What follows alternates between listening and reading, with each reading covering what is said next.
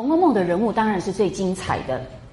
我想，所有喜欢《红楼梦》的人，大概都是从对被人物所吸引而来的。那么我们之前呢，由于同学们的选择，我们就先从这个王熙凤，然后呢再来就是这个贾探春，而这两个放在一起来比较，真的是非常有意义。因为你可以看到，都是精彩绝艳的人物，可是一个完全没有受过教育，只大约看得懂字。于是呢，他的精明干练就停留在一个非常实务的世俗的层次上。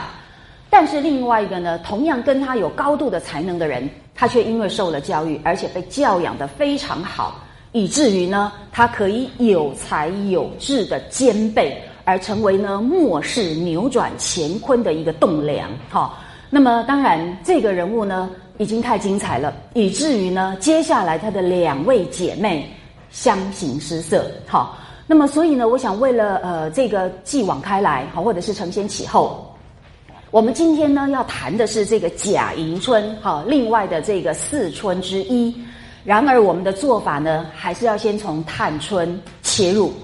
那因为探春是我们上个单元最后的一个人物，那事实上呢，我们还有一些未尽之处，而且刚好可以拿来作为呢另外她两个姐妹的绝佳参照。所以我们现在呢，为探春做一个很简单的说明，那就是呢，各位可以再回顾我们上一个单元所谈的那个单元，花好多周的时间而我想你们可以看到探春，在我们一般读者只关心宝黛之恋甚至于呢是宝钗黛三角之恋的人们，我希望呢你可以注意到另外完全不同的景观。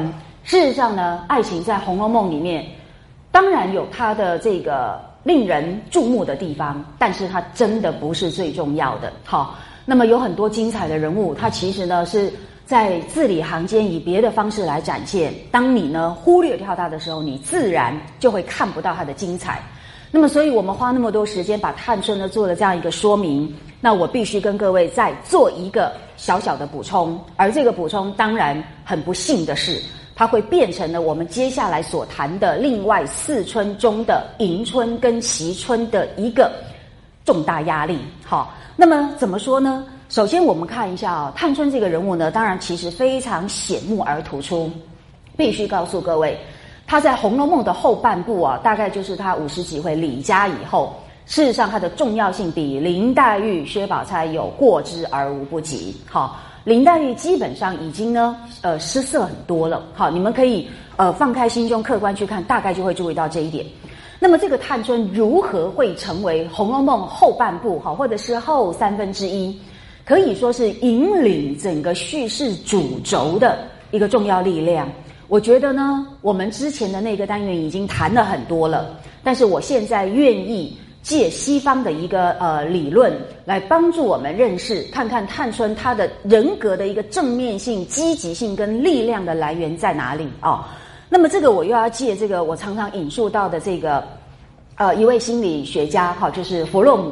那弗洛姆当然他的创造力跟在心理学上面的贡献，并没有像弗洛伊德或者是荣格那么的大，但是你正因为如此，反而对我们来理解一般人，反而是更有效的而且可以更亲切的来参照。那所以我们现在就引用了这个弗洛姆的一段说明来看一下到底探春的人格价值在哪里。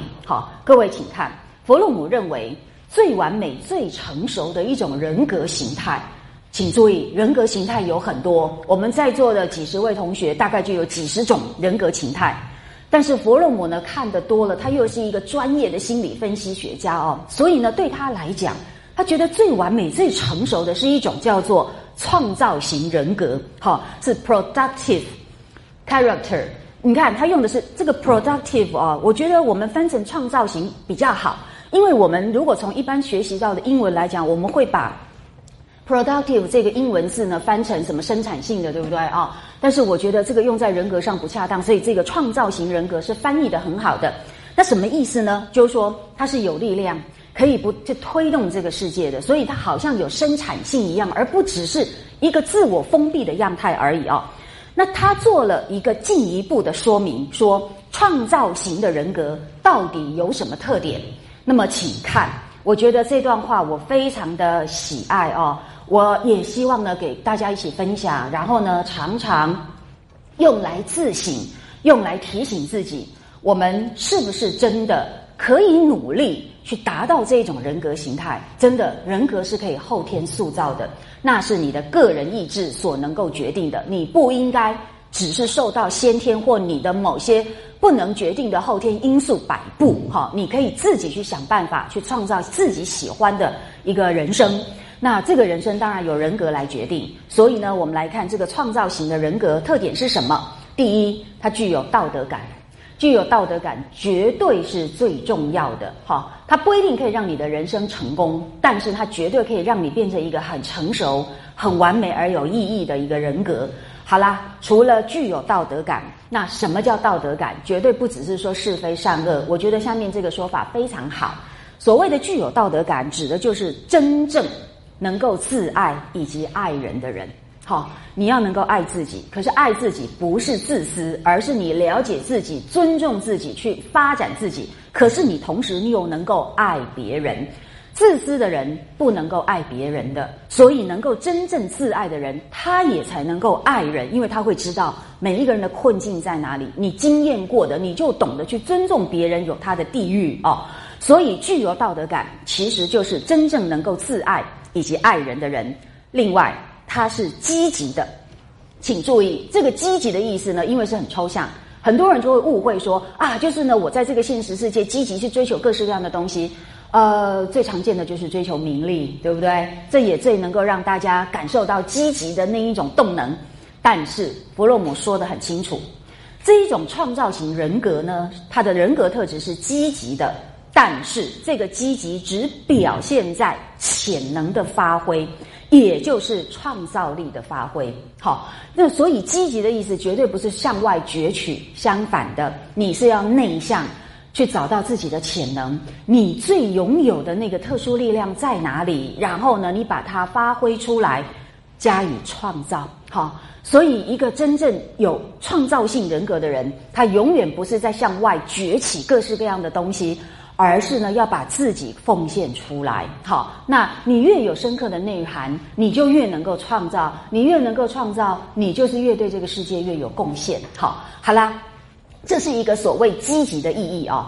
那么在种种的这些创造性人格特质之下呢，那么这一种创造型人格的人，请注意，他又是客观而实在的，就是不会总是用自己的主观成见来批评别人或判断是非，它是客观的，而且要实实在在，不要呢常常做一种抽象的，然后呢用你的情绪或好恶主观做基础的一种评论。好，那种人都只有破坏性，没有创造性的，真的，因为骂别人太容易了，可是为什么人家跟你不一样你就要骂人家呢？我真的觉得我最近遇到了，所以实在是很生气。好，总而言之，我希望大家都能够努力做一个创造性的人格的人，然后客观的、实在的，那么同时也是具有充分理想与创造的。好，而且最重要的是，这样的人他能够把握人生的真正意义。什么叫人生的真正意义？真正的意义不是你要做给别人看，不是的，是你好好扪心自问，你到底最爱的是什么？然后呢，你对你所最爱的，你到底做了什么样的努力？而不是跟着别人的标准去跑去争取，那个都是呢让别人牵着走的，而还自以为很积极。我们真的常常在迷失啊，在颠倒啊，所以呢一定要客观实在，然后呢有充分的理想，可以把握人生的真正意义。而我觉得怎么样把握人生的真正意义呢？下面还有一些说法都很有意思哦，大家真的努力去思考，我相信对自己是很有帮助的。那就是借由理性和爱来了解外在世界。好，而理性和爱呢，我认为大概是我们华人文化里面最欠缺的。好，所以呢永远在严重的双重标准，永远的那么这个所谓的自以为是啊，然后呢总觉得在唯心的状况底下，只要我问心无愧就可以。可是问心无愧就可以吗？你的心如果被蒙蔽了，你的心如果偏失了，你这个时候的问心还能无愧吗？所以这些都是很经不起考验的一种道理哦。所以呢，一定要有理性，理性就是绝对客观，不管放在谁身上都是一样适用的，这个才叫做理性哦。所以呢，请大家一定要注意，借由理性，而且重要的是爱。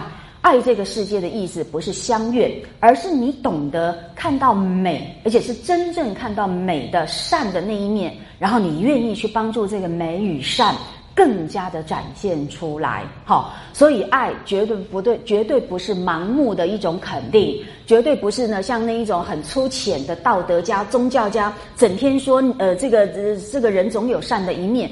重点不在这里，好，重点在于你真正看到的善在哪里，然后呢，你愿意在那个框架底下把那个善给表达出来，好，所以呢，一定爱要跟理性要同时存在，那个爱才不会是偏私的、盲目的。好，所以借由理性跟爱来了解外在的世界，并且呢，下面当然就有一点崇高的了哦，这个我们一般人可能达不到，不过我认为就跟中庸告诉我们说，我们要参天地、赞化育哦，我们人应该呢努力的把自己提升到宇宙的层次，那么虽不能至，心向往之，然后我们才能够呢真正的有所逐渐提升。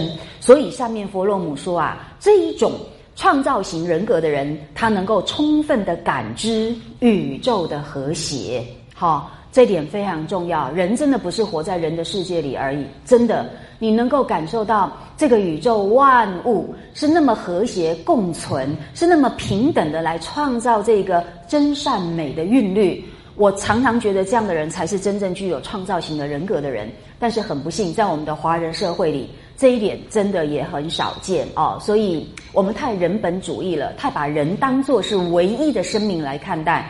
可是这是一种画地自限，所以你就不能够真正的大创造哈。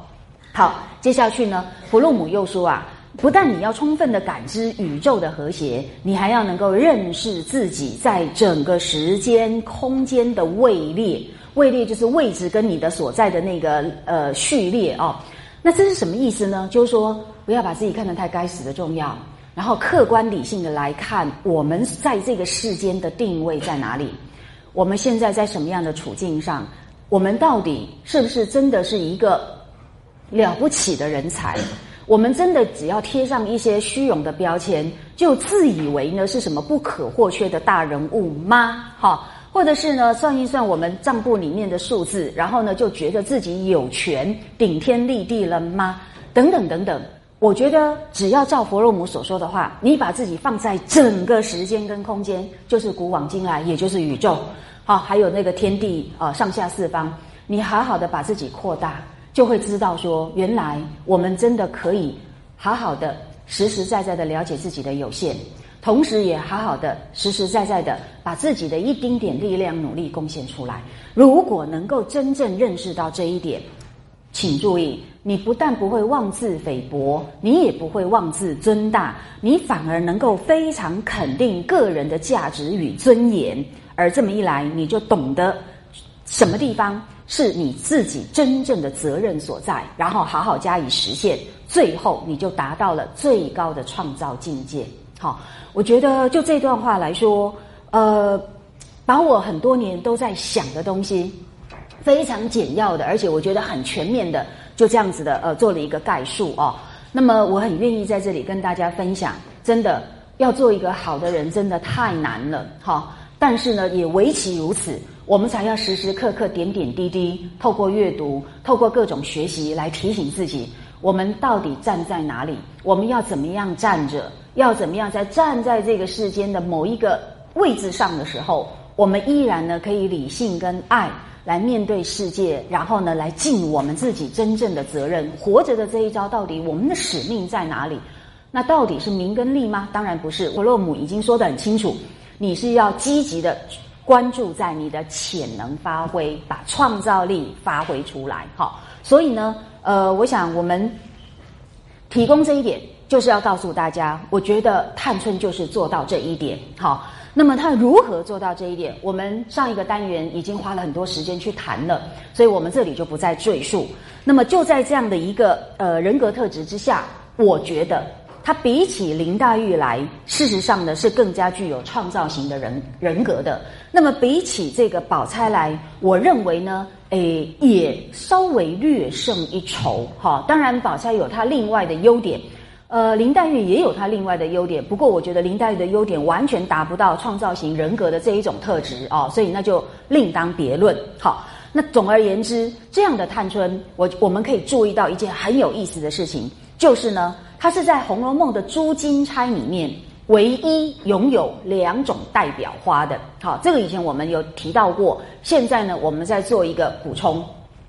那么你们都知道，《红楼梦》里面的金钗就跟中国传统文化里面喜欢把女性哈跟花来做类比。一种是抽象的、空泛的，指的呢美人如花；另外一种呢是借由个人的个性，要来跟每一朵花的独特性来互相对应，来互相阐发。那么在这样的一个操作方式当中，《红楼梦》大概算是登峰造极了哦。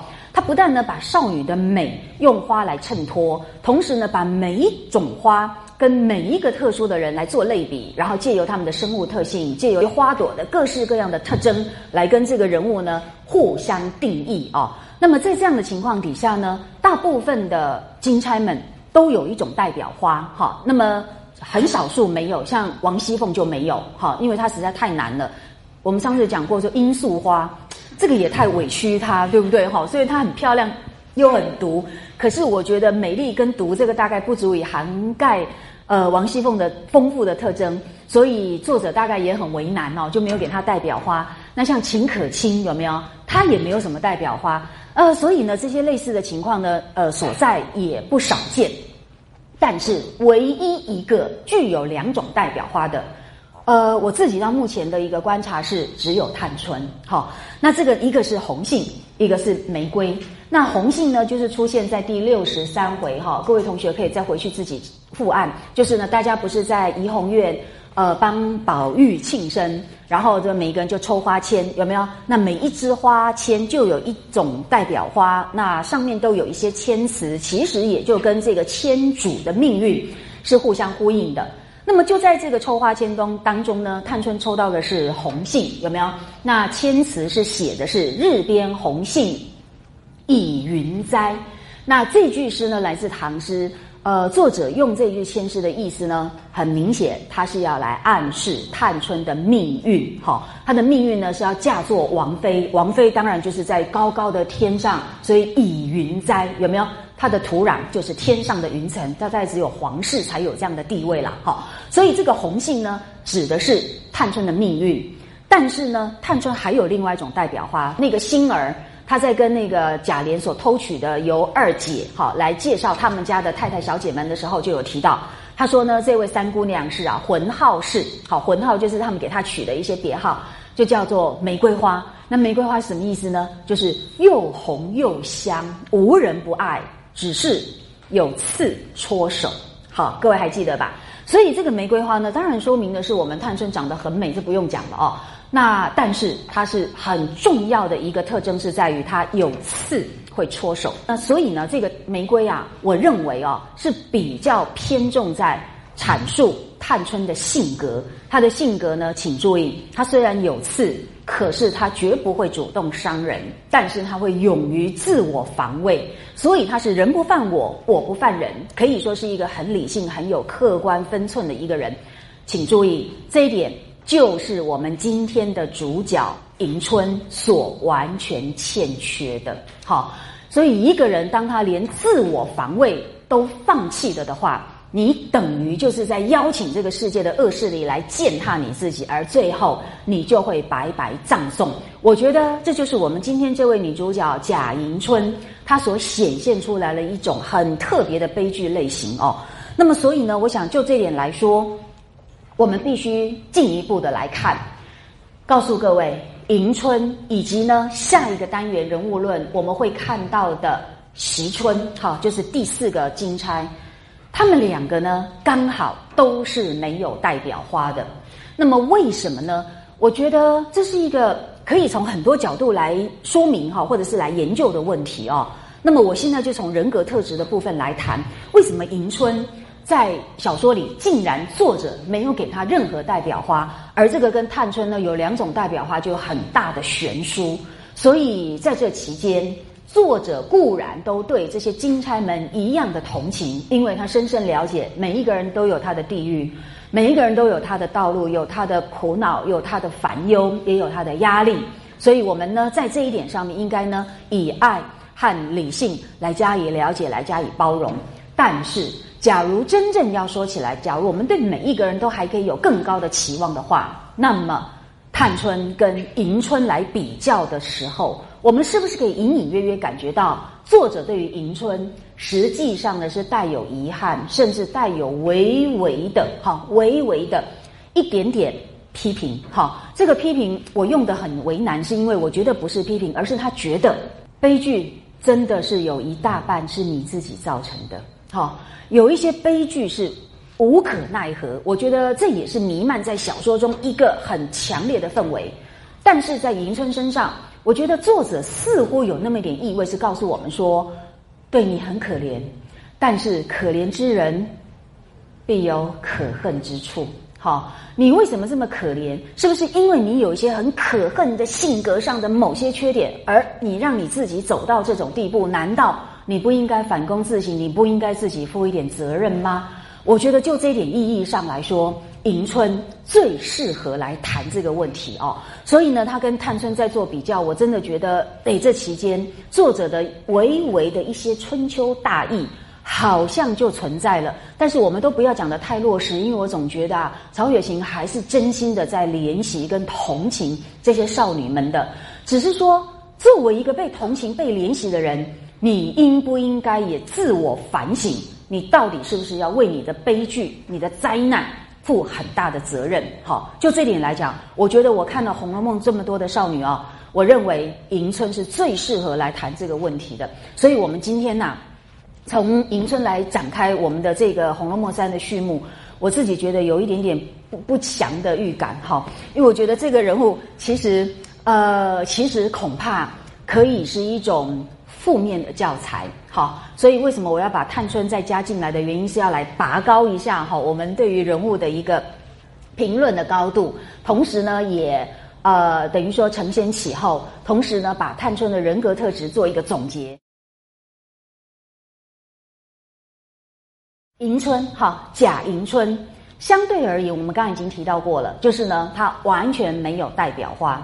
虽然从清末以来，各个评点家他们很热爱《红楼梦》那因为《红楼梦》里面的少女都非常的美那美人与名花相比配，这个老早就是比如说从唐宋甚至可以追踪到六朝的一种做法了。那么所以呢大家也操作成为习惯了，所以呢有一些评点家他们也开始呢很热衷的把《红楼梦》里面的各式各样的人物呢也找到一种代表花来相类比那么像这个珠帘，珠帘是清末了《红楼评梦》这篇文章里面，他就呢照他自己的意思就做了一些类比。他说呢，大观园中你看园中诸女皆有如花之貌，这没有话讲。所以呢为什么喜欢把少女跟花来做类比是有原因的。那么至少珠帘他认为那以美貌来讲呢，各自可以跟哪一种花来相比配？他说即以花论，他认为黛玉如兰，空谷幽兰；那宝钗如牡丹，这个宝钗如牡丹确实是曹雪芹是这样子的对应的。他说李纨如古梅，这个也是在那个第63回抽花签的时候，我们作者分配给李纨的。但是他下面所说的还包含黛玉如兰，我觉得都是他自己的想法。包含他说王熙凤如海棠，湘云如水仙，那么迎春如梨花，那探春如杏花杏花这个杏呢，当然我们前面也看到了。他说呢那个惜春如菊花那这些说法除了少数几个之外呢，真的都是珠帘自己的想法。那能不能成立呢？我觉得这些主观的看法谈不上什么成不成立了反正这就是他的一家之言。但是如果回归到《红楼梦》文本来看的话，说实在的，这里面大概只有3-4个是可以成立的，因为我们用文本做依据，其他就没什么好讲。例如说宝钗如牡丹，有没有？还有呢这个李纨如古梅，再来呢就是探春如杏花，而且是红杏。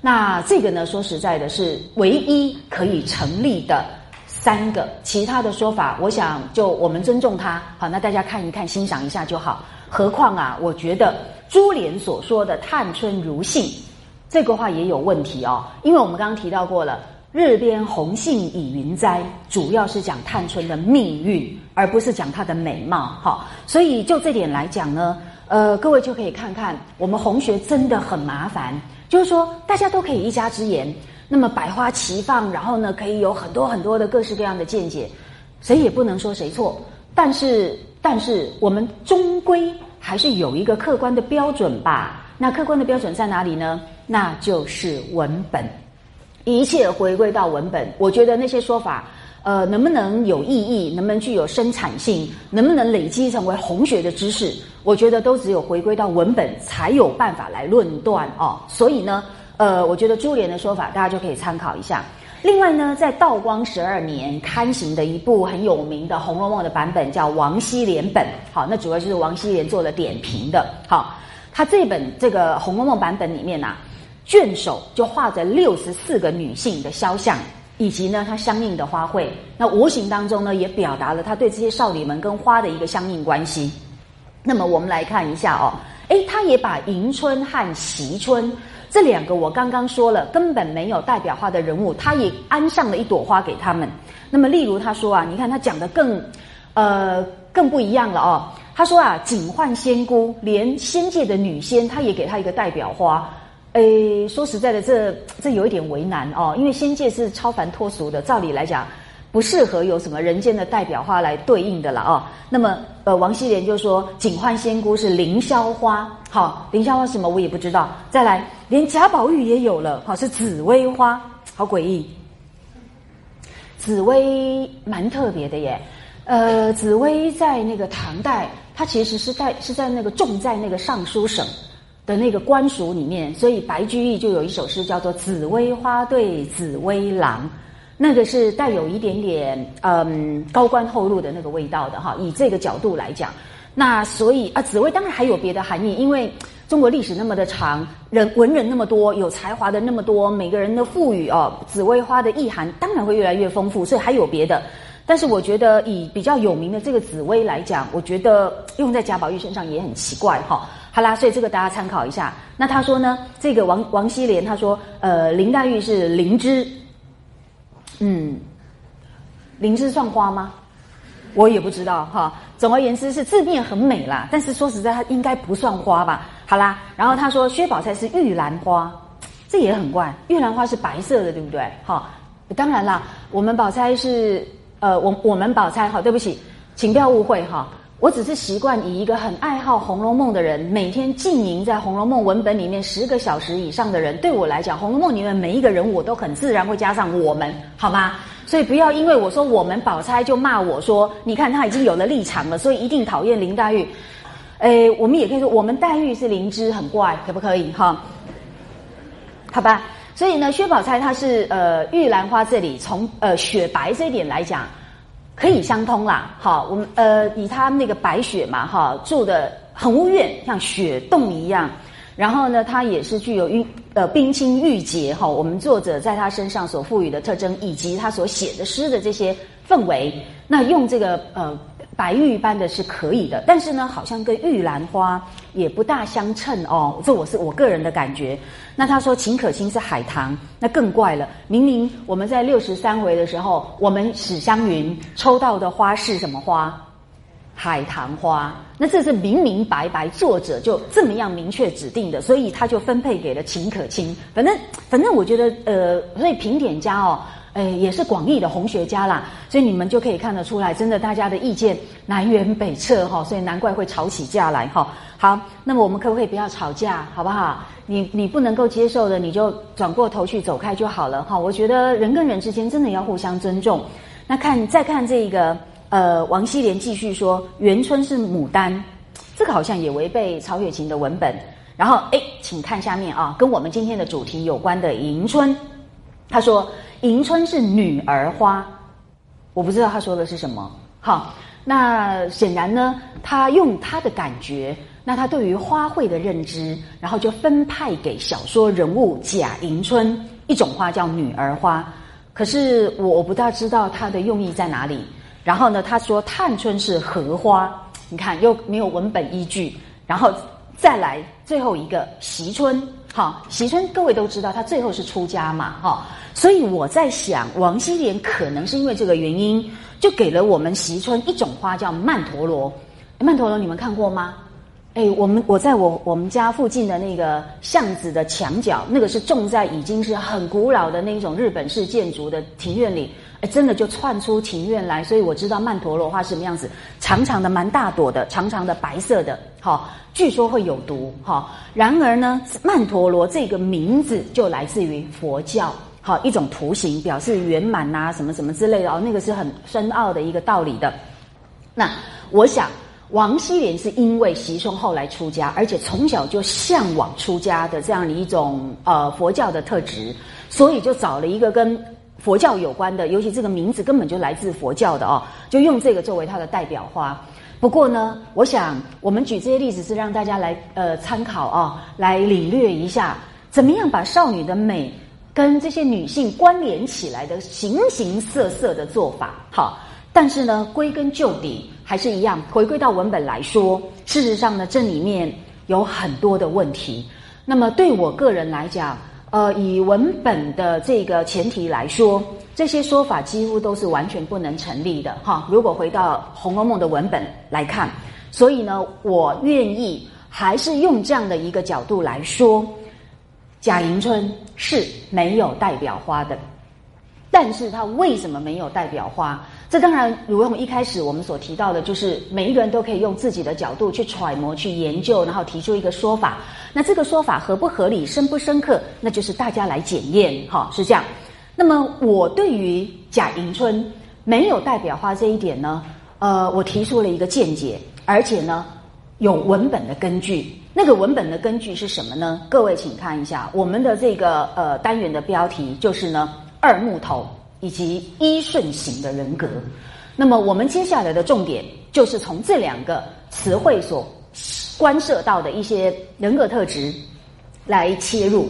什么叫二木头呢？这个就是我们刚刚提到了那个星儿，不是跟尤二姐介绍他们家的太太小姐们有没有讲到那个探春是玫瑰花，又红又香，无人不爱的那一段，好，同时他就有提到说啊，这位二姑娘魂号呢叫做二木头。那你们知道，二就是表示她在那个堂姐妹之间，她排行第二嘛。元、迎、探、惜，有没有？元春、迎春、探春、惜春，这个顺序是按照他们的年龄，可是是超越各房的界限，以嫡孙女的这个身份进行的一个排行次序哦。那贾迎春排行第二，所以跟排行第三的探春叫三姑娘，你们就知道这个年龄的差距。好，那所以呢，这个排行第二的贾迎春呢，就有了，就叫做二姑娘。但是为什么她在下人们的口中又赢得一个二木头的这个魂号呢？因为她的性格是啊，星儿所说的，显然像木头一样，然后呢，戳一针也不知道哎呦一声。好，那各位，等一下会冷不防的，我会派我的助理从后面戳你一针。好，哎，要小心谨慎哈。那我们从人情市场的反应来讲，你被人家戳一针的时候会有什么反应？任谁都一样吧，最基本的你个还活着的反应吧，就哎呦嘛，然后回头去看是谁，对不对？哈，那结果呢？令人非常意外的是，这位贾迎春她竟然戳一针也不知道哎呦一声。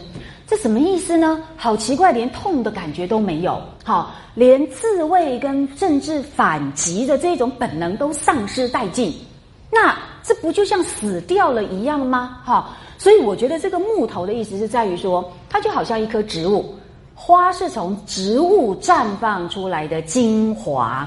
我们刚刚讲了那半天那么多种花，它都必须植根于有枝干，有这个花叶，对不对？要有叶，有枝干，然后有根，然后呢生长吸收养分，最后才会产生它生命的风华。而那个生命的风华的结晶，就是它一年一度绽放的那个花朵，对不对？然而迎春它竟然呢叫做木头。那木头是什么意思？就是死去的植物的遗体，对不对？那都已经死去了，丧失了生机了，请问它如何开出花来？好，所以呢，简单来说，我认为贾迎春之所以没有代表花，跟他被叫做二木头的这个性格特质是完全相关。换句话说，他开不出花来，因为他连一个活生生的人该有的一些基本的生命的动能都不再具备。那么这样的人，他怎么可能会有他的风华来展现呢？可是这个人为什么会这样？我真的觉得是一个非常奇怪的现象哦。各位，请你们不要忘记一件事情。他是生长在贾史王薛四大家族中的贾家，对吧？这一种贵族世家，那真是天上云蕊多啊！啊，天上云层那么丰厚，上面开出来的一个花朵的一种人家，他本来就是一个高高在上百年的这一种权贵家族。这样家里面呢，生长出来的孩子哦，最容易发生的问题是什么？就变成纨绔子弟啊，骄纵的公主啊。我们现代人不是很多还有什么公主病的，有没有王子病的也很多啊？啊，就是都被我们这个这种小家庭制度，然后个人主义的时代风潮底下培养出来的人嘛。那更何况是这种权贵家庭，好、哦，更容易养成骄纵任性，对不对？你们看妙玉是不是高傲的不得了？她还父母都死了嘞，对不对？林黛玉不也很高傲吗？然后像很多人。有一些更不堪的，不只是高傲，已经被腐化到了变成纨绔子弟，那更多，对不对？仗势欺人什么都有。可是好奇怪，怎么就有一个人，这个人的个性是到了没有生命迹象，然后呢被人家叫做木头，戳一针都不知道哎呦一声的。哎，那些纨绔子弟的骄纵的人，没事都还要去戳别人的，对不对？哈，哪有被戳还不会喊叫的啊？不是吗？那个妙玉不就这样吗？有没有妙玉啊？当时那个刘姥姥逛大观园的时候，我们黛玉不是跟我们宝钗、我们宝玉，不是到了栊翠庵，对不对哈？然后呢，我们黛玉不过只是问一下说，那你现在请我们喝的茶的水是不是也是旧年捐的雨水？有没有？因为就在这个情节的前面是妙玉用旧年捐的雨水泡了茶老君梅去给贾母喝，有没有？那所以接着这个情节呢，黛玉就只是白问了一句说，这也是旧年捐的雨水吗？然后就被妙玉长篇大论骂了一顿，有没有？你这么个人竟是个俗人，连水都喝不出来，怎么就骂了一顿，你觉得真是冤枉啊，对不对哈？好奇怪，水喝不出来也值得这样挨骂吗？真是奇怪。好了，可是我们黛玉竟然也没反应，她也不生气了耶，怪哉，对不对哈？以他的个性，所以你看这里面有好多很有意思的东西。不过我想我们还是回到我们的迎春。总而言之，迎春不但没有一般这一种官宦家小姐的骄纵高傲，反而像木头人。他不去戳人家已经很不错了，很有教养了，能够节制自己在这个家庭里面所养出的那一种任性了。他不但没有，最奇怪的呢是，竟然是如此压抑自我到没有自我，所以叫做木头。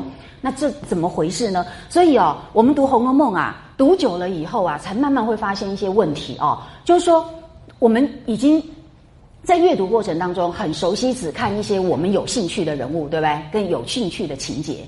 那些我们没有兴趣的，其实里面有很多疑问的，我们却呢不加疑问的，就很自然的，好像理解了就跳过去了。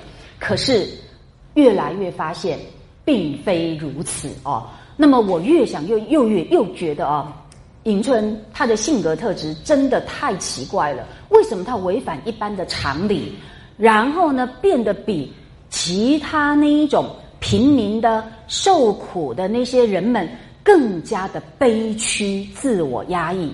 这又是为什么？那在贾家这种环境里面，到底是什么样的原因造成他这种性格的养成？好，我想这个就是我们下面要来跟大家分享。我想了很久，然后最后呢，终于找到一个我觉得是可以成立的，包含他的成长环境，包含他性格里面的某一些思考。就是他虽然是木头，但是他在想问题，真的，他还是有在想问题的。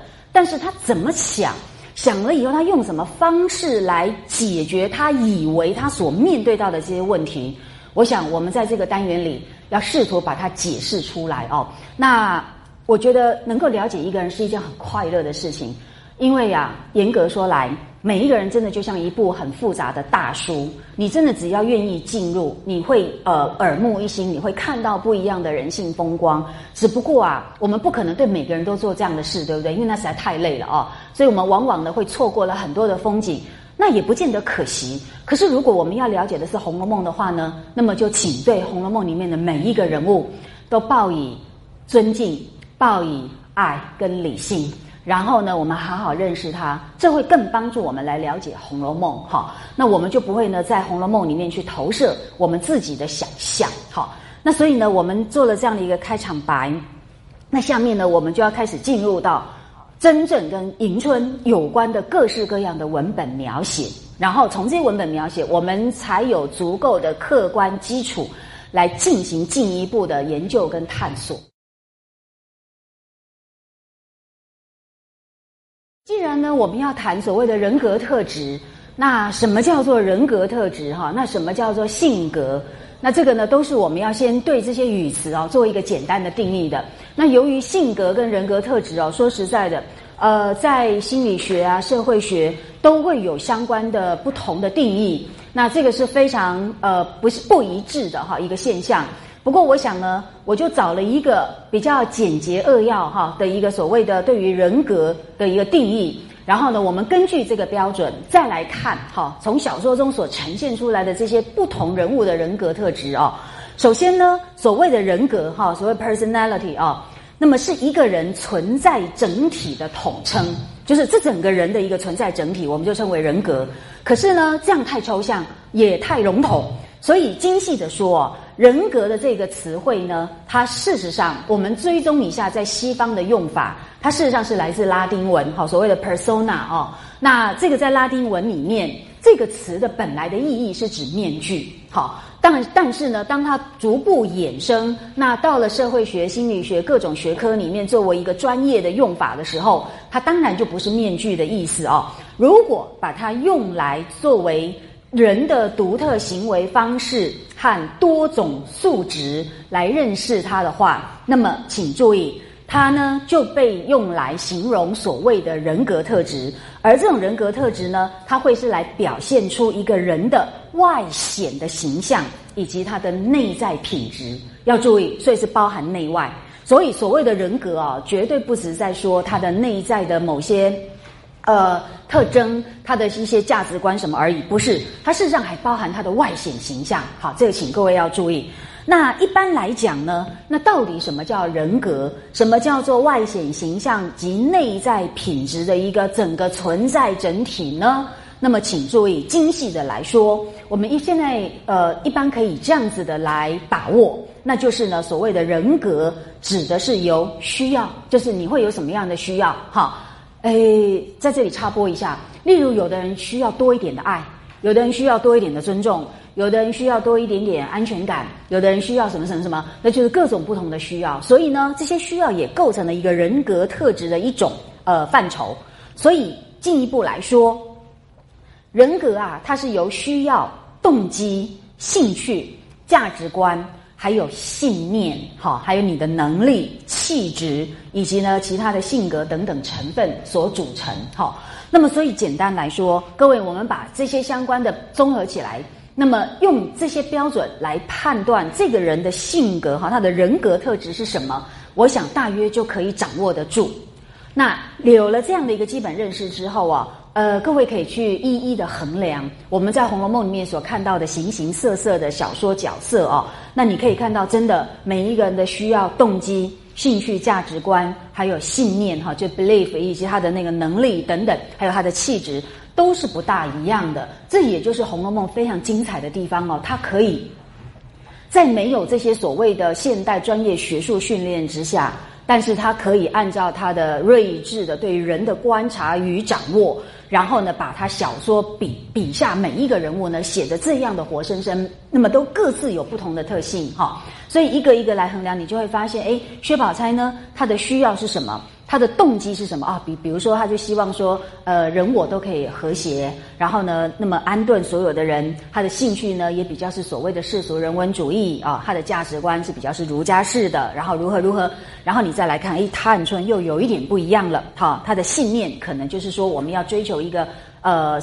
用我个人的想法是一个理性的世界，好，所以呢，它甚至可以超越血缘，超越呢人情的压力等等等等，所以每个人的气质哦就完全不一样。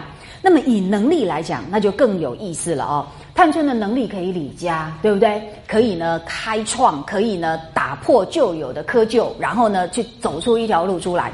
那么林黛玉呢，可能也有这样的能力，只是因为她。太体弱多病，哈，加上他可能呢也没有这个太多的这一类的兴趣。你看，在兴趣上，他可能就跟探春不一样，而因此他把他的能力呢，既有这个天赋，也有这个兴趣的那个能力，他就把它发展在那个写作诗词，有没有比较是文艺方面的才能？而他所构成的就比较是一个诗人的气质哦，等等。那所以呢，从这些我们所看到的这些对于人格的这些定义，它涉及到的那些具体项目来说，我们就可以来进一步衡量接下来我们所要看到的这些并不是主角的人物哦。那么虽然他们不是主角，可是必须告诉各位，每一个角色都一样的重要。好，就整个小说的艺术整体而言，所以我们也应该从所谓的对人格的一个基本掌握，然后呢用来帮助我们认识现在我们要好好认识他们的这些次要人物哦。然后呢，事实上以他们的独特性而言，他们的重要性并不亚于我们所看过的那些重要角色。好，所以呢，请看一下贾迎春，他第一次出现的时候啊，很有意思的是我们作者的一个特定安排，就在第三回。那么这是林黛玉第一次来到荣国府，然后呢，因为她是远客，请注意，远客是非常受到尊敬的，以至于那一天宝玉可以不用上学。请注意哦，你们一直以为林黛玉是一个很可怜的寄人篱下的孤女，其实完全不是哦。她之所以从那个角门坐着轿子进去，那是因为王府的规矩就是这样，连贾母要进出都是从角门，没有人会开大门让你进出的啦。那林黛玉的尊贵身份呢，从第三回始终都呈现出来的。好，包含什么呢？她是远客，所以非常尊贵，以至于第一个宝玉可以不用上学，这个就已经可以看出客人的重要性。其次呢，家里面所有的正式成员通通都要出来礼遇远客，好，这个表示对于客人的尊重。所以你看这一下子啊，除了元春已经入宫之外呢，剩下的这三春，好，就是迎春、探春、惜春，通通要出来，这是一个隆重的礼仪哦。因为林黛玉来到了贾府，所以我们所有正式成员通通要出来跟她相见，这是一个非常隆重的礼仪。这是第二个我们要提到的。第三呢，我忍不住多说啊，就是接下来不就是要吃饭吗？对不对？一天三餐啊，那所以林黛玉呢，在荣国府的第一顿饭，她所坐的位置，你们没有注意到？那个王熙凤要她坐首位，结果林黛玉是觉得不好意思，就一直推，有没有？她为什么要一直推？就是因为她知道她是一个这么年纪小的晚辈，结果坐上的是最尊贵的位置，所以她不敢，就一直推。那反而是贾母说，你是远来的客人，理应如此，你就坐吧，有没有？所以她才坐那个最尊位。所以从这些点点滴滴，真的我们现代人对过去的知识太少，所以你就投射你自己想当然而，然后呢，对很多的证据故意视而不见，或者是不是故意，可是你就是没有看到而做出错误的判断。我觉得这是我们现代读者应该要真的好好的意识到的问题啊。好，在这边我做这个补充之后，我们就再回来这个迎春。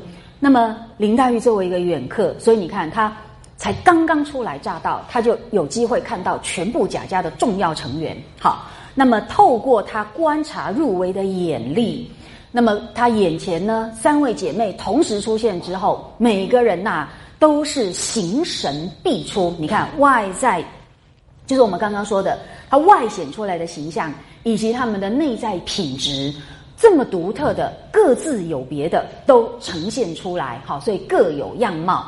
那么，所以哦，迎春在这里惊鸿一瞥，可是事实上她的性格特征，作者已经清楚的呈现出来。来，请看一下哦。林黛玉的眼中所映照出来的三春不同的形貌是，请看第一个，肌肤微风，河中生财，好，腮凝心力，鼻腻额之，温柔沉默，观之可亲。好，这个就是贾迎春。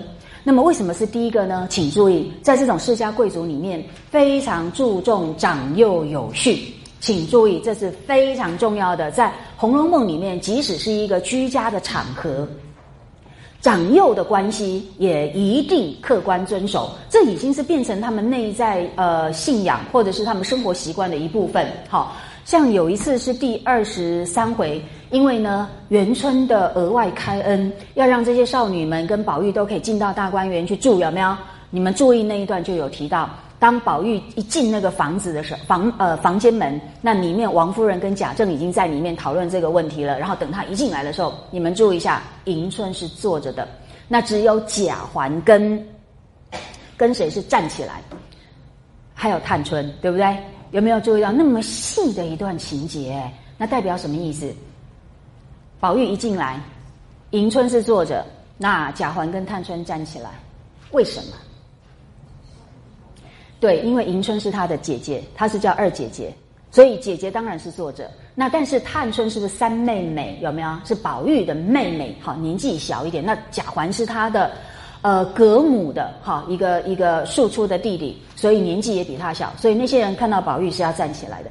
你们要注意啊，真的，不要老是以为封建礼教是吃人，其实完全不是，那已经就是他们生活的一个方式，就跟我们现在人人平等，大家都有投票权是一样的方式。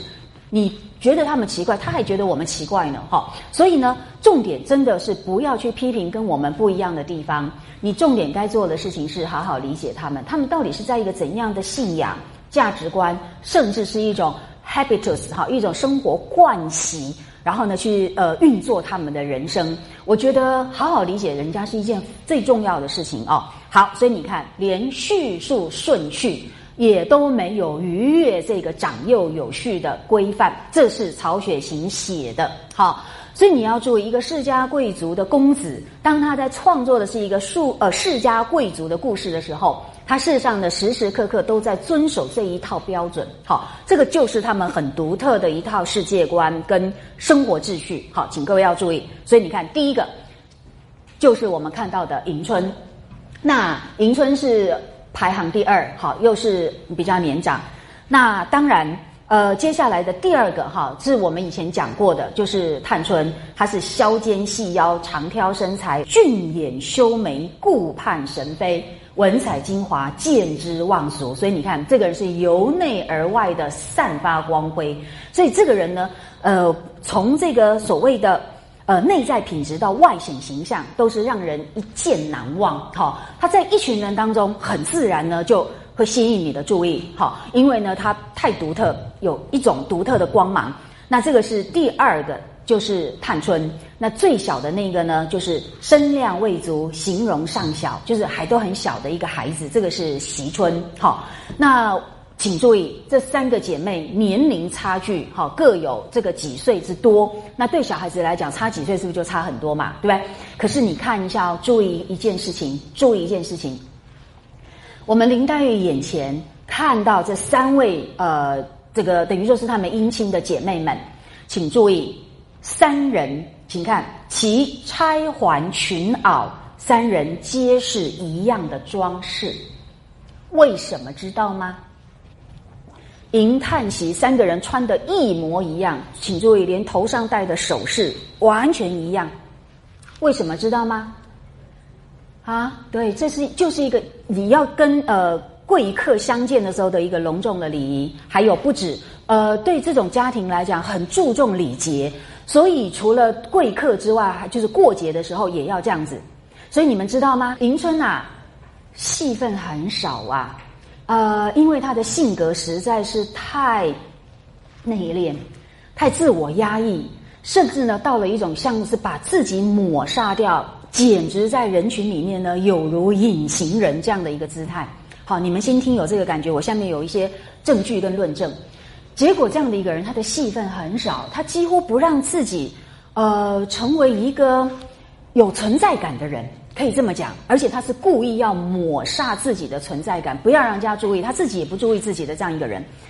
结果呢，这样的一个人呢，他之所以在小说的叙事里面有了一个比较大的露脸的篇幅啊，那个就已经到很后来，就在第73回，就是诺小姐不问磊金凤，有没有？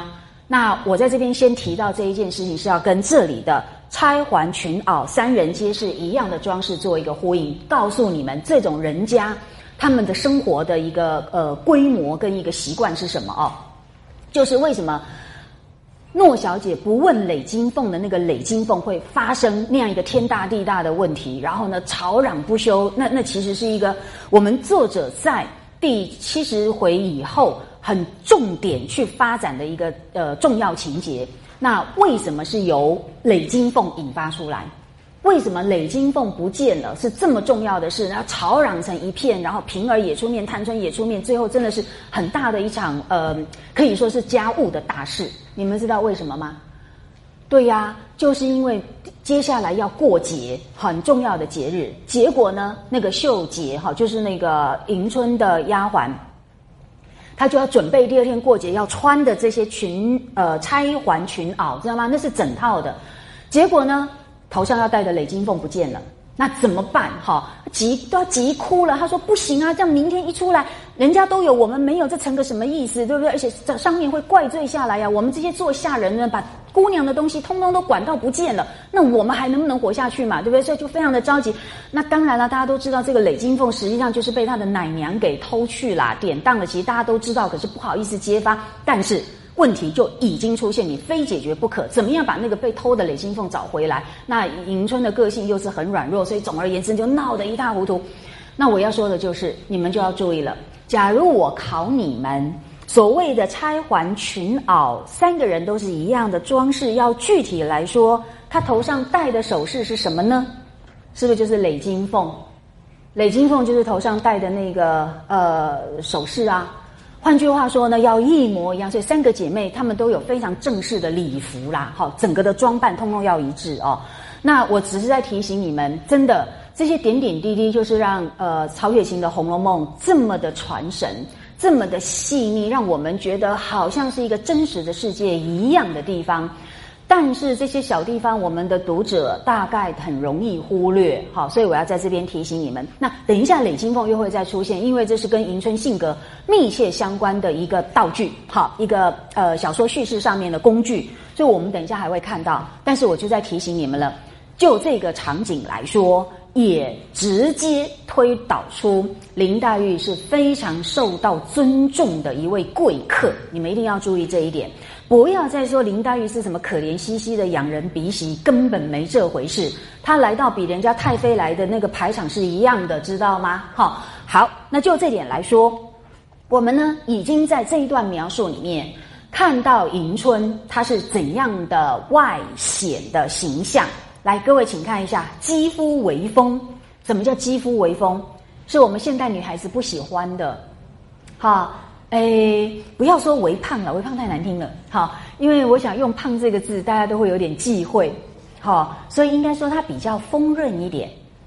那绝对不是赵飞燕型，好，绝对不是林黛玉型。那所以这个人呢，我觉得假如不要太强调的话，不要自以为那是一个什么样子的推论的逻辑的话，那么我觉得单单肌肤微风这一点来说，大概也可以看得出来，这个人性格上可能是偏向于随和一点，好，不是那么严格要求的，好，然后会有一种对这些外形或什么有紧张感的人，好不好？好，就不要太用严格的标准来说的话，好，可是他不过分，他还是和中生财。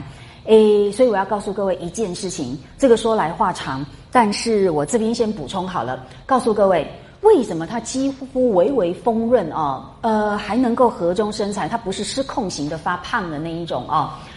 很重要的一点是，这一种贵族世家吃东西都吃得很少，好，你们大概不知道，这里面有很多的文本证据，可是我想现在没有时间多说哦。它不像我们一个便当就吃光光的那一种哦，不是，他们是吃得很精致，而且非常少量，这是贵族世家的一个教养。所以刘姥姥来逛大观园的时候，她看着王熙凤，请注意，包含王熙凤还有那个鸳鸯这些人吃饭，她终于忍不住有一个感想，她说我看你们这些人都吃这么一点儿就完了，亏你们也不饿。所以你看，对一个完全不是在这种等级这种阶层人家生活的人来说，我就会觉得奇怪，你们东西怎么都吃这么少，要是我们就会觉得对啊，怎么都不会饿哦。然后所以刘姥姥也说，难怪你们呢风一吹就会倒的样子。所以这不只是林黛玉这样而已哦，这是这种金钗小姐们她们一种美感呈现的一个直接的现实因素。对他们来讲，他们不能够想象肥胖的公主好。那这种人家的少女事实上就会有一种很特殊的纤细的，而且注意讲究五官的精致的这一种美感。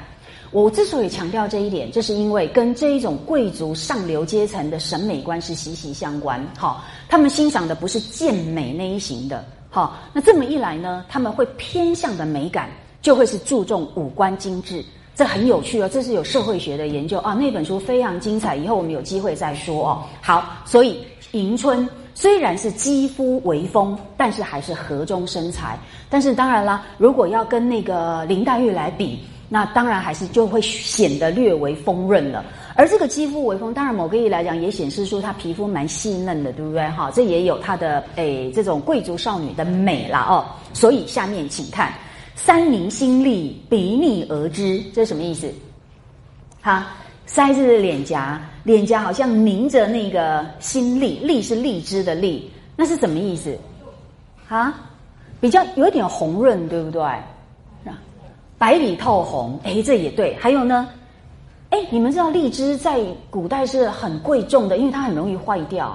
所以这个某个意义来讲也呈现出那种非常鲜嫩的哈那一种白里透红。所以迎春是很漂亮的一个女孩子哦，是不同的类型的漂亮。然后呢，比拟而知，那也是不是在讲她的那个皮肤细嫩，对不对哈？晶莹剔透。好，果然这是一个标准贵族出身的女性哦，不会丑到哪里去嘛。因为贵族好几代下来不都是基因开始改良了嘛哦。对啊，我们现在不是很多富二代、富三代都很漂亮、很帅，可以去演艺圈的。那我认为跟他们这样子的一个阶层，某一种婚娶关系是有关的啦哦。好啦，但是这个是它的外形。那么我们来看，这个外形除了五官、长相啊，好什么肌肤好的这些特质之外，还有温柔沉默、观之可亲。就这一点来讲，已经是有内在品格的一个透显了哦。所以这个人呐，这是正面的描述，就是温柔沉默。然后呢，你一看就觉得他是一个很可以亲近的人，看起来就很友善、很无害，对不对哈？然后，这个亲近某个意义来讲，就是显示出好像这个人不但无害，而且其实感觉上。你完全对他可以不用提防，甚至呢，他会有一种特质是吸引你去接近他。但是吸引你去接近他，我其实认为应该打上引号。这个意思不是说啊，你觉得这个人可以让你觉得如沐春风什么什么之类的。我觉得我的用法不是这样。我觉得这个观之可亲的亲哦，在这里讲你们可能会觉得有点穿凿，但是如果我们把整个《红楼梦》读熟了以后，对这个人有一些认识之后，你就可能觉得可以成立了，那就是观之可亲的亲。我总认为哦，我越了解他之后，我觉得这个亲哦，有一点点可以谐音等同于侵犯的侵。好，就是这个人好像可以让你可以不用对他太尊重，不必有一种人跟人的距离的那一种一种尊敬哦。好像在不了解他之前，或者是他是个贵族小姐的身份之前，我们可以有一些忌惮，可以有一些设防。好像这个人可以让你完全没有这样子的顾忌的感觉哈、哦。那果然，我们从后面他在许许多多的情节里，别人对他的描述里，你真的都看到呢，他是一个很容易被侵犯的人，没有人会觉得侵犯他是有道德压力的人。那为什么会这样？所以各位不要忘记，他的外号叫二木头，是戳一针也不知道哎呦一声的。当你戳他一针，他都不会喊痛，也不会反抗的时候，是不是有些人就会常常去戳他了，对不对？是哦，真的啊，就有人这样欺负他，那到最后可怜的迎春就因此而丧命啊，所以才十几岁就被活活折磨致死。好，我们说的就是他惨痛的婚姻。所以我觉得这里的观之可亲，是一个透过林黛玉还很良善的，而且还是第一次相见的陌生人的眼光所描述的。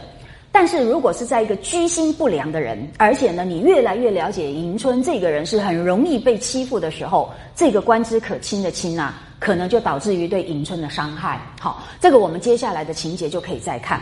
好啦，那所以呢，这个比起我们第二个探春的这个精彩好让人这个忘俗的这样的一个顾盼神悲，有没有注意到对照之下，它感觉上就是比较暗淡一点。好，虽然也有它的美丽，可是那个美丽就不是抢眼的，不是炫目的，不是让人家可以一见就印象深刻的那一种哦。我总觉得它有一点像是淡淡的影子，它也不想要显眼，也不想要凸显自我，然后呢，它好像就是安安静静，然后平平安安的过日子就好。然后呢，所以啊，就活在自己的一个小小的安全的世界里就够了的一个人。但是他究竟在想什么？好，那他到底需要什么？他这样子的抹煞自我存在感，把自己变得像影子一样生存的动机是什么？然后他的生活中有什么兴趣？然后他有什么信念、能力这些问题，这都是我们接下来要一一来讨论的问题啊。那各位呢，对刚刚我们对于人格特质的这些定义，请放在心里面。那么这里呢，我们要先跳过文本的距离，请各位同时再参照整部《红楼梦》里面，我只注意到还有一次哈，是三春同时出现，而且呢，作者有表现出他们不同反应的。那么当然，在贾府这种人家里面，三春一定是常常在一起的啦，哈，一起吃饭啊，一起各式各样的活动啊。但是我说的是在叙事层面上面，作者有个别把三个人同时加以描写，而呈现出他们差异的，除了第三回之外，就只有在第46回出现过一次哦。那一次是因为这样子的，是那个假设这个色老头哈，他又因为很自私，又有一些图谋，所以想要强娶那个鸳鸯，因为他觉得鸳鸯是贾母的贴身丫头，对不对？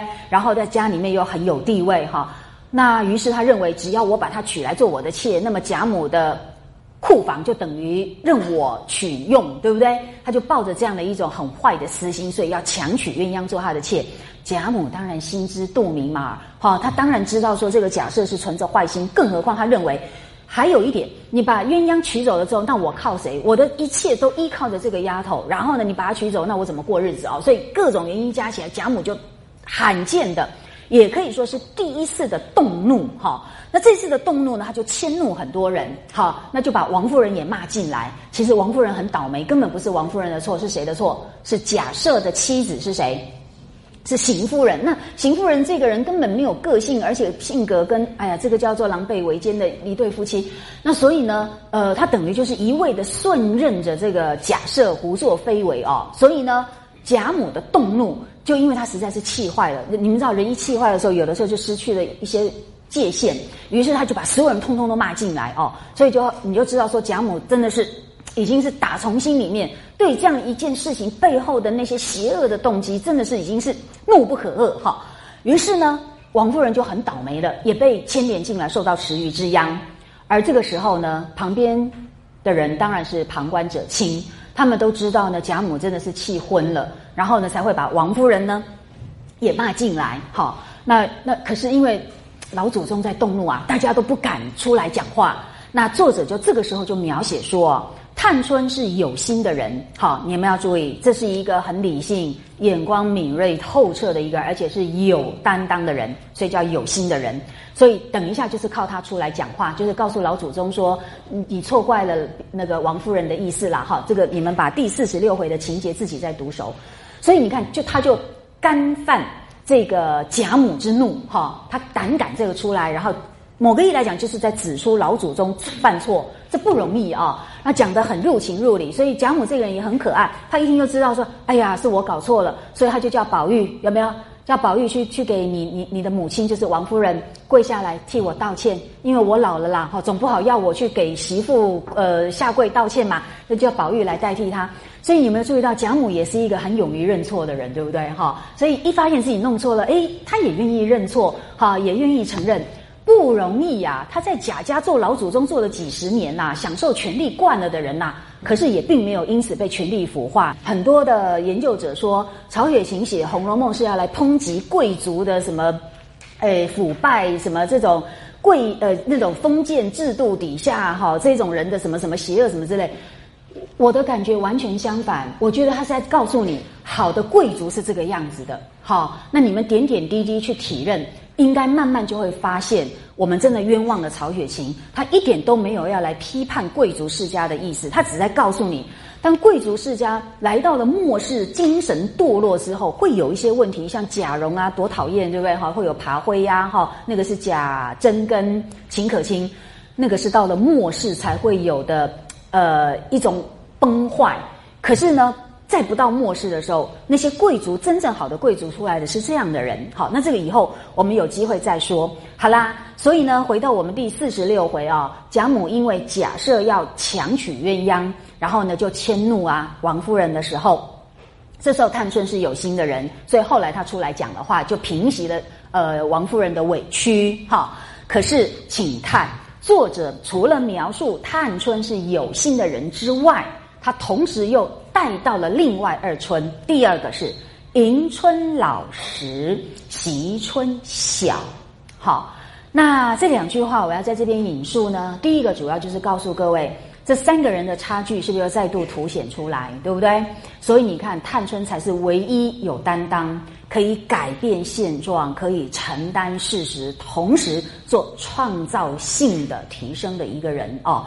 那因此他是有心的人，那你们可以跟他第一次出场的时候那种所谓的精彩，跟他的这个顾盼可以放在一起来看。那么至于呢，惜春，我们现在就先提醒大家注意，我们下一个单元就是在讲贾惜春了。你们一下子就可以感觉到这中间的差别跟它的关键在哪里。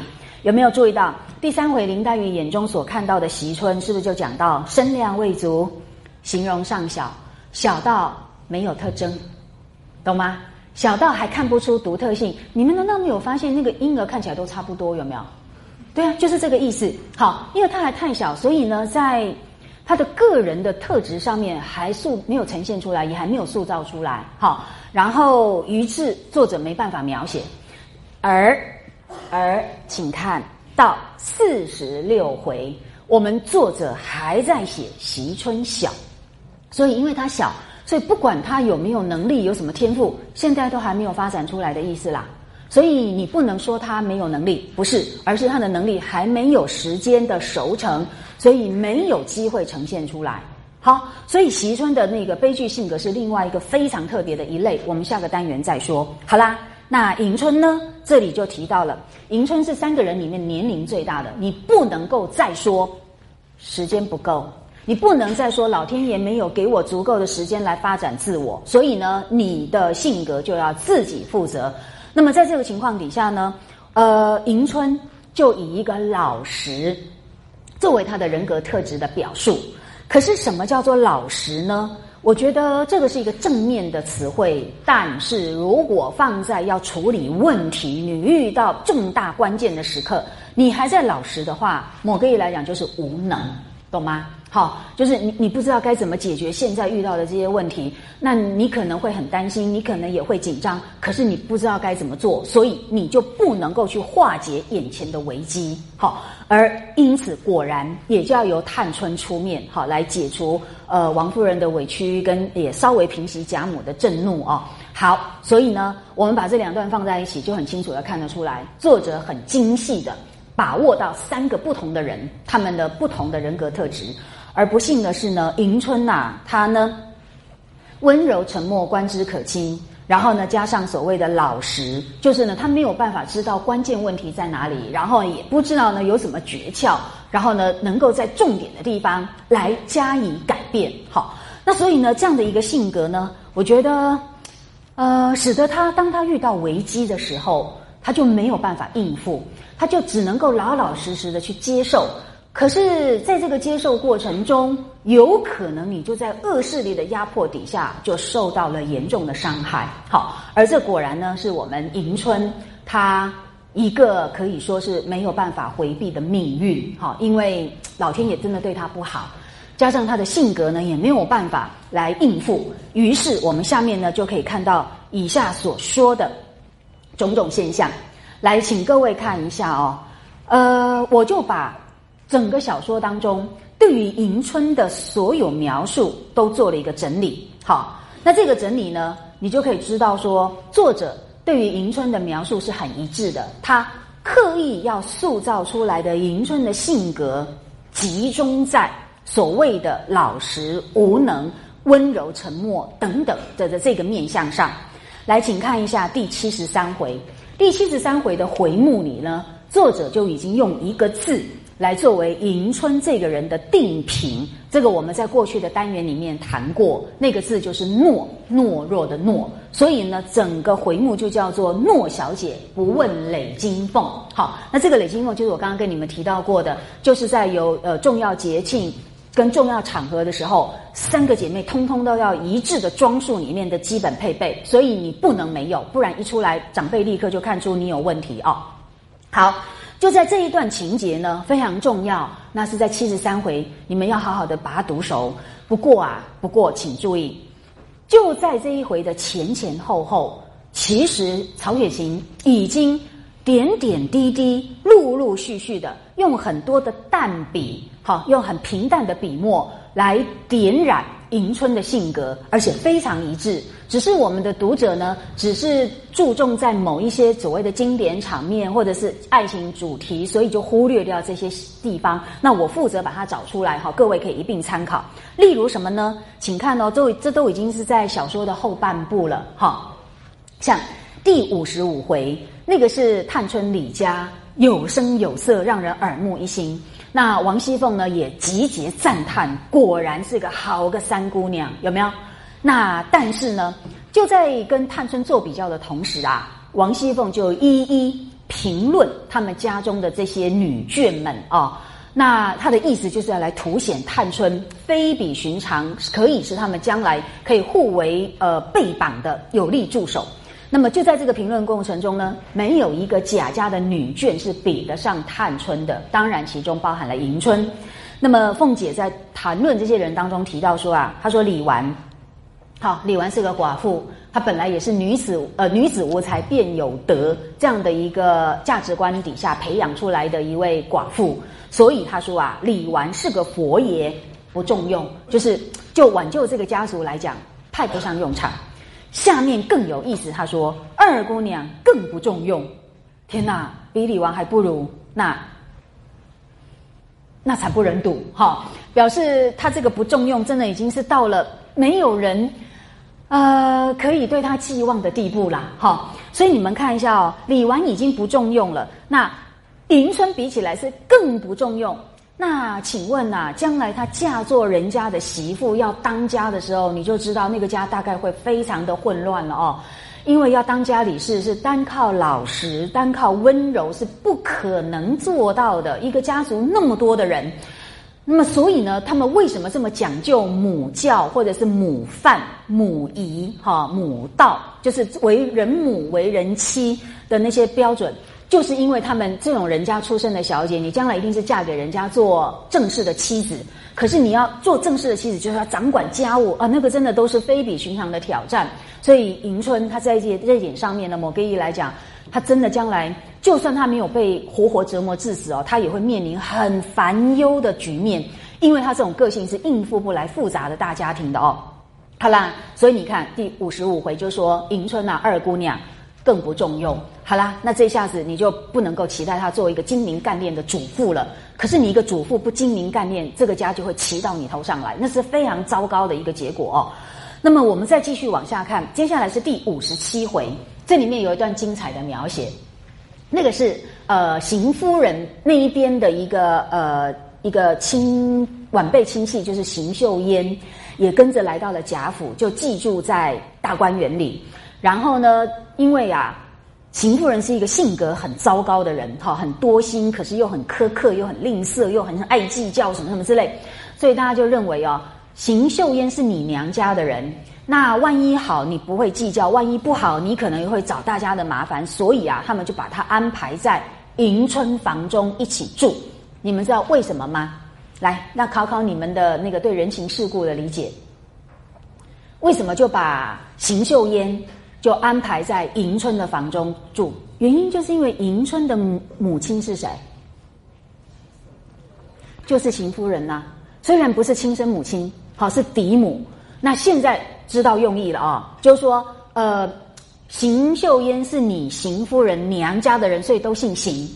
那么来到我们贾府之后，住到没有关系、比较没有关系的人家里，如果出了问题，你是不是就怪罪我们？我现在就让你娘家来的人去住在你女儿那里，那你们就一家人，有什么问题就不会怪到别人身上。这样听得懂意思了吗？好，所以你看这很复杂的，你们每个人个人主义平等的情况底下，大概不知道这里面很多奥妙的。好，所以邢岫烟就被安排住在迎春的房里。那迎春在大观园里面的住所叫什么名字？要背起来，叫紫菱洲，有没有？紫色的紫，菱角的那个菱。好，所以就住在紫菱洲。这个房间对迎春来讲意义重大，那是她一辈子最快乐、最幸福的地方。我们这个单元上到最后啊，会告诉你一个令人非常心酸的事实，那就是可怜的迎春啊，她的愿望那么的卑微，那么的微小，她真正心中所渴望的是那么卑微的一件小事。我们今天看起来真的会觉得，天哪，这是千金小姐的心愿吗？所以呢，你们要把这个记在心里面，我们等一下会看到。好，所以呢，请看，那邢岫烟就住在她那里啦。果然邢岫烟后来遇到什么事？被欺负啊。为什么？因为迎春就是一个不精明也没有办法管理下人的人，所以他房中里面的那些丫鬟或者是他的奶娘就骑到他头上嘛，他连千金小姐都敢欺负，更何况是一个远道而来依靠亲戚的邢岫烟，有没有？所以啊，邢岫烟到后来也很可怜，就是说因为王熙凤欣赏邢岫烟的人品，所以也觉得她为人可疼，是不是也比照别的姑娘同样的每个月给她2两银子的那个零用钱，那个叫月钱，有没有？所以邢岫烟也有2两哦，这是我们王熙凤很难得的一个地方。可是没想到迎春是不是也应该有2两，记得吧？好，我们刚刚说过，这是他们的那个配备的零用钱。好啦，猜猜看，迎春的零用钱应该是被谁拿去用光的？她自己吗？不是，他是被他的下人们给克扣掉的。那组织的克扣还不够，连带的就骑到了这个寄住的邢岫烟身上，所以邢岫烟的钱是不是也被他们克扣去了？到最后没有办法，他只好怎么办？邢岫烟有一个很可怜的事情发生啊，他是不是只好去当他的冬衣？有没有？典当了钱，然后才能应付那些下人们吸血鬼的那个勒索，有没有？好，那这件事情当然就被宝钗发现了。好，那么就觉得，为什么冬天这么冷，每个人都穿得这么厚暖跟厚的衣裳，你就那么单薄，然后冬天里面拱肩缩背的，一副就是很寒酸，这边冷的那个样子，怎么回事哦？那邢岫烟才告诉他说这么一段原委。那当然宝钗也就很担心，也很可怜他，于是呢就把他当到的衣服是不是给赎回来，有没有？然后另外教他一些应付之道，然后呢避免那些吸血鬼们的继续的这个压榨他那么这就是我们现在要看到这段情节的背景。所以你看宝钗呢心里面就在想，她说啊，邢岫烟为人雅重，是一个很值得人疼、值得人尊敬的一个好女儿，所以连王熙凤都特别对她另眼相看。好，但是请注意这句话，迎春是个有气的死人，连她自己都尚未照管齐全，如何能照管到邢岫烟身上？好，这个是第57回描述到。那各位请不要断章取义，不要因为不喜欢薛宝钗，不要只抓住她说迎春是个有气的死人，然后呢就来批评她说你看讲话这么难听什么什么之类的话，不能这样讲的。这一段是宝钗心里面所想的，她所想的是一个对客观事实的认知，然后在这个客观事实的认知之下，他要想办法帮邢岫烟解决他也遇到的难题。所以你不但不能批评宝钗，甚至可以把他这段话当作是一个很客观的对迎春的描述，也果然是如此。所以呢，你们看哦，这边说迎春是个有气的死人，这句话确实刚看会很难听，可是我觉得真的不要死于句下，不要在文字上面咬文嚼字哦，然后这真的是一个没有必要的一个误会哦。那我请各位回想一下，来，刚刚我们说星儿曾经说迎春为什么外号叫做木头的原因，有没有？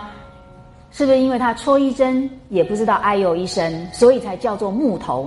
我刚刚不就告诉你们了吗？木头就是死掉的植物的遗体，那跟这里的死人不是意思完全一样吗？好，所以重点在于说啊，他们要传达的意思是说，迎春这个人的个性真的是已经到了跟一般人不一样的地方哦。你看他有气，有气是说他还在呼吸啦，他是活着人没有错，可是他的性格简直是连戳一针都不知道哎呦一声的，这就是跟木头跟死人其实是一样的了。好，我觉得他只是在脑海里面出现出一个对于迎春性格的一个比喻跟描述。好，那在这个情况底下，你看嘛，连他自己尚未照管齐全，他连他自己都照顾不来，连自己都一直被人家剥削被人家压榨，那请问这样的人如何还能够关照到记住在他那里的邢岫烟身上呢？所以邢岫烟也就跟着受累啊，没有办法啊。于是呢，宝钗就只好出面偷偷的帮他赎回衣服啦，然后呢私底下给他接济啦，等等等等。好，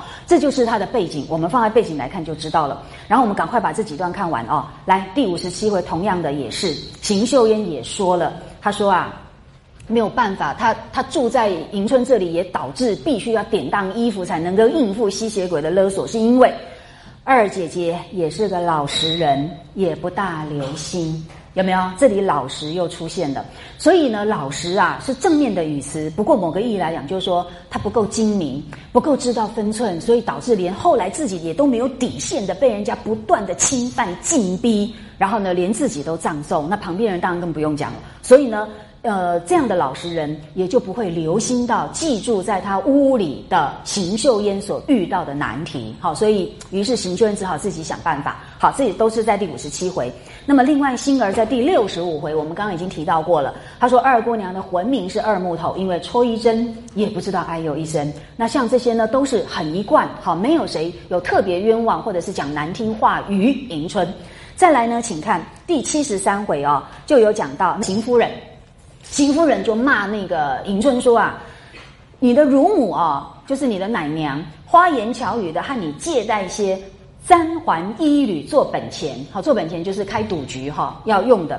那说你这个人呐，心活面软，未必不周济他些。来，请各位看一下"心活面软"这4个字，也是在说明迎春的个性哦。拿不定主意，不会坚守原则，然后呢又搁不住人家说好话或央求，以至于呢到后来就完全没有底线的，然后呢事情就会一团混乱。好，所以心活面软就是很容易被打动，然后呢就守不住一个分寸，那到最后人生就是一团混乱。请注意他的灯谜诗的谜底，果然就是打动乱如麻的算盘，就是被人家这样子打来打去，然后整个盘面就是一团乱七八糟，这就是迎春的人个性所导致的命运。那当然啦，到了后来抄检大观园之后，迎春的得力的第一个大丫鬟是不是就是思琪？有没有？琴棋书画你们还记得吧？琴棋书画这4个字刚好拆开来就分给了元春、迎春、探春、惜春，每一个人丫鬟都是用这么一个字，所以元春的丫鬟叫什么？元春入宫去的时候也带去了，叫抱琴，是琴。那迎春是老二，所以他分配到的丫头就叫做琪，琴琪，有没有？就叫思琪。那探春呢的大丫头叫做什么？是不是就叫做侍书或代书？有没有？琴棋书。那惜春最小的，她的贴身的大丫头就叫做入画，有没有？琴棋书画，注意到了哈。好，那这个思琪呢，因为她没办法，她偷渡了绣春囊，当然就得要被撵走，这个没有什么好讲，是他自己犯的错。那结果呢，他当然还是很希望可以留下来，那么就希望这个他的主子也就是迎春可以帮他。但是他心里也知道，请看，迎春言语迟慢，耳软心活，是不能做主的。有没有？什么叫言语迟慢？他不大会讲话，也是脑筋不灵光啦。好，所以脑子转得慢，那语言也跟着就很慢，不大能反应。那耳软心活，就是他真的没有什么原则，也不知道轻重好分寸啊，都是很善良啦。但是那个善良到了有的时候，你真的这个人已经没有界限哈，所以让自己也都被人家欺负的地步，所以他也不能做主，所以他一个完全是任人家摆布做主宰的一个人哦。所以我们把这些相关的所有小说中对于迎春的评论我们都整理出来了，然后啊，在这样的基础上我们就可以更进一步来看，那么迎春在这些事件当中它具体的表现是什么，然后更重要的是我们不要停留在表面，更重要的是它为什么会这样。真的对这个人呢，我花了一番功夫去描写啊，后来呢受益于心理学的一些分析，那我终于比较明白他为什么会这样。所以一个没有个性的人其实还是有个性的，只是他的个性呢又靠着某一些价值观，请注意，一些信念，好，一些需要跟动机来加以强化，他是让自己变成这样子的人，而这个背后是有原因有道理的。那我觉得呢，分析这个是最快乐哈，也最有成就感的。那这个我们就等下一周就可以把它上完。那各位可以来体会一下，这么一个没有个性的可怜的女孩子，你真正了解她之后呢，你真的会知道她有可恨的地方，但是她真的是一个非常善良的好女孩。所以啊，作者基本上是怜惜她的。